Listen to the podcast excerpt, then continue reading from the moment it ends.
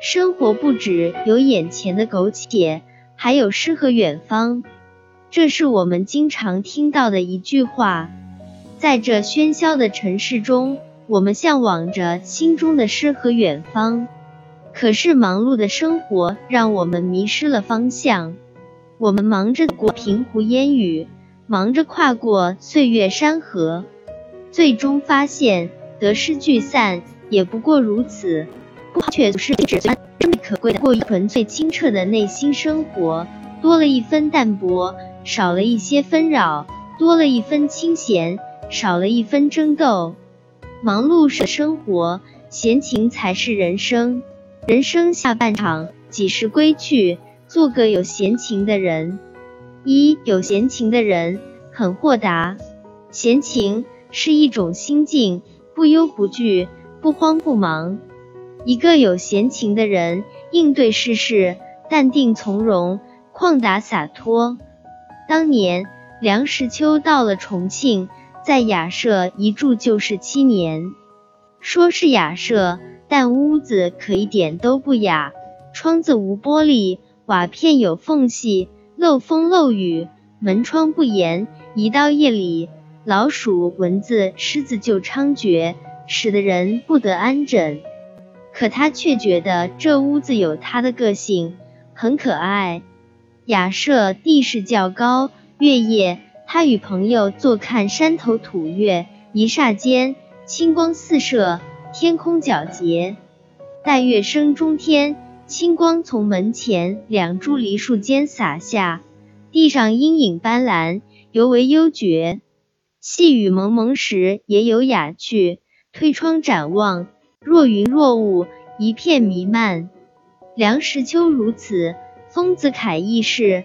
生逢乱世，迁居荒村，生活困顿，却种菜养鸭，写文作画，自得其乐。文理画中，从无苦大仇深，反而风清月白，闲逸淡雅。世事无常，人这一生，活的是心情。聚散离合虽不可控。但喜怒哀乐却由心。面对诸多福役事，少些沮丧和颓废，多点释然和达观。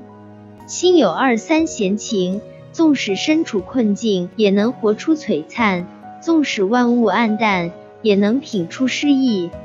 二有闲情的人不易老。林清玄，我们总以为老人才有闲情，其实不然。有闲情的人不易老，有闲情的人活得有趣。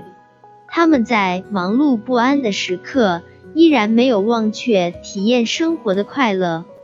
这样的人，尽管皮肤老了，依然神采奕奕，肤嫩心宽。没有趣味、无可钟情的人，仿佛脸上就没有了光彩，灵魂出现了皱纹。人无闲情。生活无趣，那才是真正老了。蒋勋在东海大学教书的时候，忙慌了，教学研究带学生，没有时间画画，所以一到寒暑假，就像疯了一样，一画就画十几小时，连续不断。可是他说并不快乐，甚至觉得自己病了。既然如此，那就不画了。去淡水河边走走，或者画一画就去喝四神汤，画一画就去喝杏仁茶。但好奇怪，当他慢下来的时候，快了回来，自己对画画的爱也久了。当一个人没有闲情，把生活当成一种任务，急急忙忙的完成，那就忘却了感受，像一根绷紧的发条。当闲情与生活交融，日子才会细水长流。有闲情，生活才能慢一点，慢一点，日子才能久一点。生活这杯茶，就品得越发香醇，这样的日子细水长流，不会老去。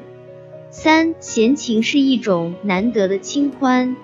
有句话是这样说的：读一些无用的书。做一些无用的事，花一些无用的时间，都是为了在一切已知之外，保留一个超越自己的机会。人生中一些很了不起的变化，就是来自这种时刻。生活中有很多看似无用、看似寻常的事，却能让我们生活有滋有味，让我们的心灵得到丰富的滋养。于冬日暖暖午后，安坐在时光一隅，静享片刻独处，沏一壶好茶，聆听一曲清音。品读一段好文，在落日余晖中拾一份月余，沐一抹微风，赏一片落霞。这些看起来无用，却让人满心欢喜，人生有味。苏轼多次被贬，居住乡野，却从不为了仕途积极钻营，而是约上好友，驾上一叶扁舟，游览江渚之上，品上一盏清茶。诗酒趁年华，饮上一杯美酒，把酒问青天。这些事情在别人看起来无用，在苏轼看来却是有滋有味，自得其乐。所以他说：“且陶陶，乐尽天真。几时归去，做个闲人。对一张琴，一壶酒，一溪云。生活中不缺风景。”但要真正体会其中的好，于寻常生活中发现妙趣，却需要有一份甘于远离喧嚣的清宁，一束淡于繁华的素简。总有一天，你会发现，那些你读过的每一本书，看过的每一次展览，买过的每一幅字画，游览过的每一处山水，都会慢慢渗透到你的心灵深处。滋养你的灵魂，丰富你的视野。闲情是一种难得的清欢，富有闲情雅趣的生活，便是凡尘烟火中凝出的诗情画意，在清浅时光里，让人怡然自适，心生清欢。诗酒趁年华，人间共清欢。往后余生，请与岁月柔情相待，与时光执手言欢。